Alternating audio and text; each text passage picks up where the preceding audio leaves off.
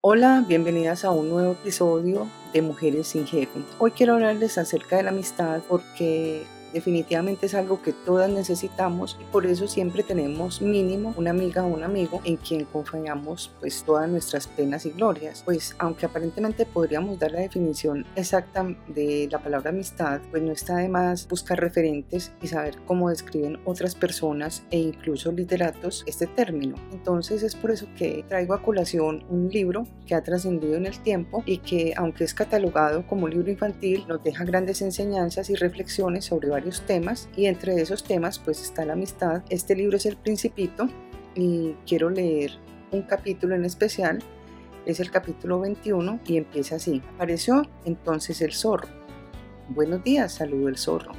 Buenos días, contestó amablemente el principito, que al darse vuelta en dirección a la voz no vio a nadie. Si me buscas, aquí estoy, aclaró el zorro, debajo del manzano. Pero, ¿quién eres tú? preguntó el principito. Eres muy hermoso. Soy un zorro, dijo el zorro. Acércate, ven a jugar conmigo, propuso el principito. Estoy tan triste. ¿Jugar contigo? No, no puedo, dijo el zorro. Aún no estoy domesticado. Ah, perdón, se excusó el principito. Luego de meditar un instante preguntó, ¿Has dicho domesticar? ¿Qué significa domesticar? Mm, tú no eres de aquí, afirmó el zorro. ¿Puedes decirme qué es lo que buscas?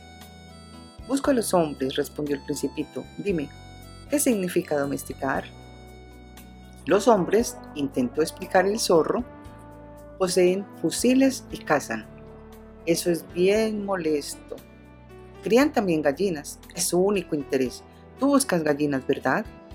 No, dijo el principito, busco amigos. ¿Qué significa domesticar? Ah, es una cosa muy olvidada, respondió el zorro. Significa crear lazos. ¿Crear lazos? preguntó el principito. Así es, confirmó el zorro.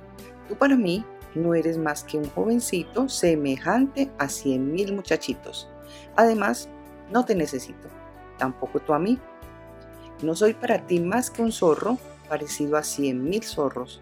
En cambio, si me domesticas, sentiremos necesidad uno del otro serás para mí único en el mundo, seré para ti único en el mundo. Mm, creo que empiezo a entender, dijo el principito. Hay una flor. Creo que me ha domesticado. Es probable, contestó el zorro. En este planeta, en la Tierra, pueden ocurrir todo tipo de cosas. Oh, no es la Tierra, se apresuró a decir el principito. El zorro se quedó no menos que intrigado. ¿Acaso en otro planeta? Sí. ¿Puedes decirme si hay cazadores en ese planeta? Oh, no, no los hay. Me está resultando muy interesante. ¿Hay gallinas? No. No existe nada que sea perfecto, dijo el zorro suspirando. Luego prosiguió. Mi vida es algo aburrida. Caso gallinas y los hombres me casan. Todas las gallinas se parecen como también los hombres se parecen entre sí. Francamente me aburro un poco. Estoy seguro que si me domesticas, mi vida se verá envuelta por un gran sol. Podré conocer el ruido de los pasos, que será bien diferente a todos los demás. Los otros pasos me hacen correr y esconder bajo la tierra, pero el tuyo, sin embargo, me llamará fuera de la madriguera como una música. Mira, ¿puedes ver allá a lo lejos los campos de trigo? Yo no como pan, por lo que para mí el trigo es inútil. Los campos de trigo nada me recuerdan. Es triste, pero tú tienes cabellos de color oro. Cuando me hayas por fin domesticado, el trigo dorado me recordará a ti y amaré el sonido del viento en el trigo. El zorro en silencio miró por un gran rato al principito. Por favor, domestícame, suplicó. Lo haría, pero no dispongo de mucho tiempo, contestó el principito. Quisiera encontrar amigos y conocer muchas cosas. ¿Sabes? Solo se conocen las cosas que se domestican, afirmó el zorro. Los hombres carecen ya de tiempo, compran a los mercaderes cosas ya hechas y Como no existen mercaderes de amigos, es muy simple. Los hombres ya no tienen amigos. Si realmente deseas un amigo, domestícame. ¿Y qué es lo que debo hacer? preguntó el principito. Debes tener suficiente paciencia, respondió el zorro. En un principio te sentarás a cierta distancia, algo lejos de mí sobre la hierba. Yo te miraré de reojo y tú no dirás nada. La palabra suele ser fuente de malentendidos. Cada día podrás sentarte un poco más cerca. Al otro día el principito volvió. Lo mejor es venir siempre a la misma hora, dijo el zorro. Si sé que vienes a las 4 de la tarde, comenzaré a estar feliz desde las 3. A medida que se acerque la hora, más feliz me sentiré. A las 4 estaré agitado e inquieto. Comenzaré a descubrir el precio de la felicidad. En cambio, si vienes a distintas horas, no sabré nunca en qué momento preparar mi corazón. Los ritos son necesarios. ¿Qué son los ritos? preguntó el principito. Se trata también de algo bastante olvidado, contestó el zorro. Es aquello que hace que un día se diferencie de los demás, una hora de las otras horas. Te daré un ejemplo. Entre los cazadores hay un rito. Todos los jueves bailan con las jóvenes del pueblo. Para mí el jueves es un día maravilloso, ya que paseo hasta la viña. Si los cazadores no tuvieran un día fijo para su baile, todos los días serían iguales y yo no tendría vacaciones. Fue así como el principito domesticó al zorro, pero al acercarse la hora de partir, ah, dijo el zorro, voy a llorar. No es mi culpa, repuso el principito. Tú quisiste que te domesticara y no fue mi intención hacerte daño. Sí, yo quise que me domesticaras, dijo el zorro. Pero dices que llorarás. Sí, confirmó el zorro. ¿Ganas algo entonces? preguntó el principito. Ganó, aseguró el zorro, por el color del trigo. Luego sugirió al principito. Vuelve y observa una vez más el jardín de rosas. Ahora comprenderás que tu rosa es única en el mundo. Cuando vuelvas para decirme adiós, yo te regalaré un secreto. Se dirigió el principito nuevamente a las rosas. En absoluto os parecéis a mi rosa. Nadie os ha domesticado y no habéis domesticado a nadie. Así era mi zorro antes, semejante a cien mil otros. Al hacerlo mi amigo, ahora es único en el mundo. Las rosas se mostraron ciertamente molestas. Sois bellas, pero aún estáis vacías, agregó. Todavía nadie puede morir por vosotras. Es probable que una persona común crea que mi rosa se os parece. Ella siendo solo una, es sin duda más importante que todas vosotras, pues es ella la rosa a quien he regado, a quien he puesto bajo un globo, es la rosa que abrigué con el biombo. Ella es la rosa cuyas orugas maté, excepto unas pocas que se hicieron mariposas. Ellas a quien escuché quejarse, alabarse y aún algunas veces callarse. Ella es mi rosa. Regresó hacia donde estaba el zorro. Adiós, dijo. Adiós, dijo el zorro. Mi secreto es muy simple. No se ve bien sino con el corazón. Lo esencial es invisible a los ojos. Lo esencial es invisible a los ojos, repitió el principito a fin de acordarse. El tiempo que dedicaste a tu rosa es lo que hace que ella sea tan importante para ti. El tiempo que dediqué a mi rosa, repitió el principito para no olvidar. Los hombres ya no recuerdan esta verdad, dijo el zorro.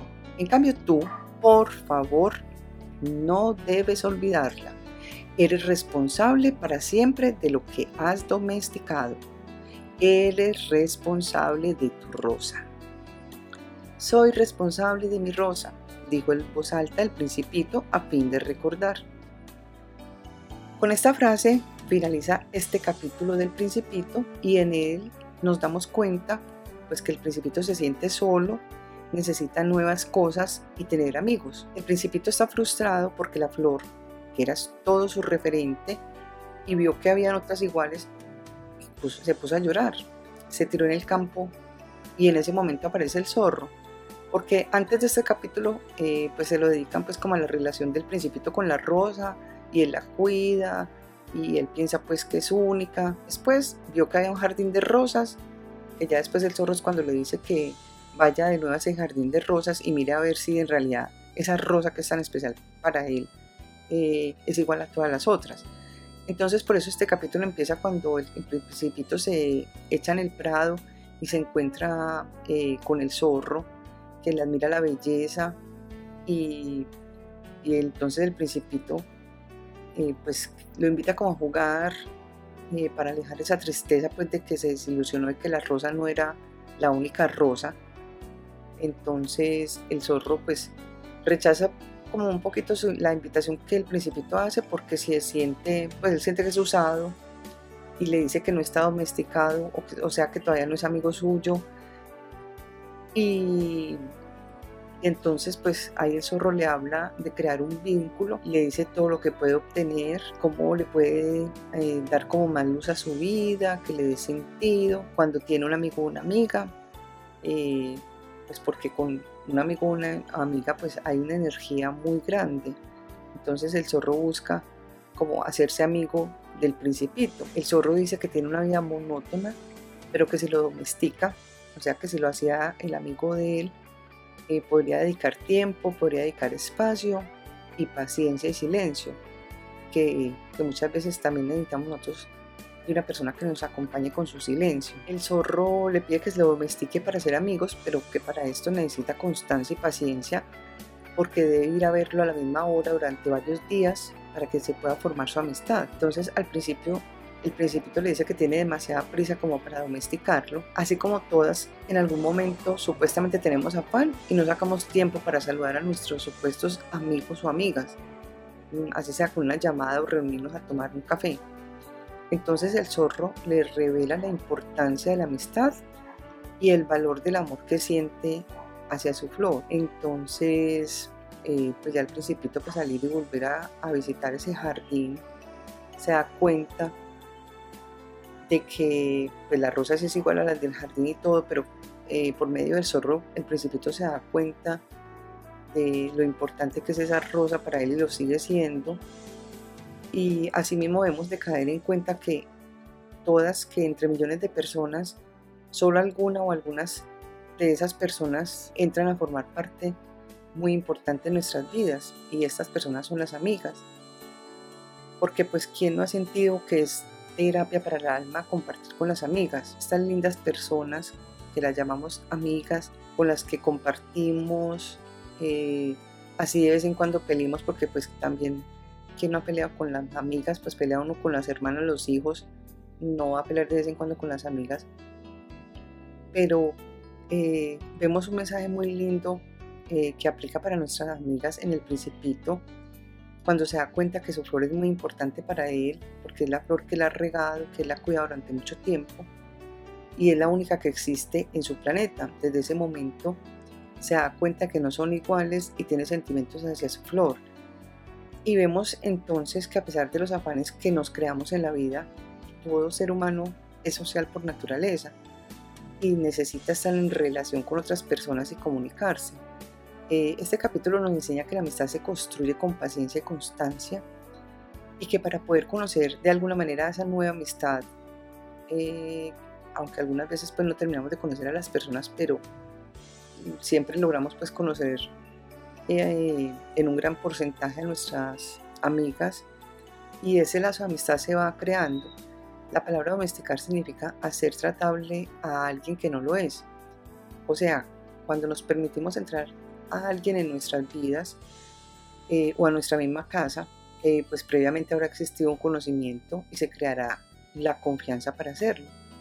Entonces la amistad surge cuando dos personas conocen los sentimientos, el carácter y las costumbres de la otra. Por eso el zorro hace referencia a la frase lo esencial es invisible a los ojos, ya que por fuera todos somos iguales básicamente, pero por dentro eh, cada uno es de una manera distinta. Eh, y cuando eres amigo de alguien, pues se crea un lazo que los une y, hace que esa persona entre miles o millones sea muy importante para nosotros y hace también que cuando esa persona se vaya, pues nos acordamos, nos, acordemos de ella porque solo con ella compartiste ese lazo afectivo. Entonces por eso y mucho más debemos hablar de, las personas tan necesarias en la vida como son las amigas. Y es que obviamente para todas eh, son muy importantes o para todos son, es muy importante la familia, los hijos, el esposo o el compañero pero definitivamente tener amigas es algo que todas necesitamos eh, porque son con ellas con quien compartimos nuestras penas, vivencias, nuestras alegrías eh, y muchas veces eh, nos damos cuenta que estamos pasando por situaciones parecidas y compartimos cómo reaccionamos ante esto y aquello o cómo entre todas buscamos qué sería mejor hacer si es un grupito de amigas, compartimos opiniones, quejas, risas, llantos etcétera.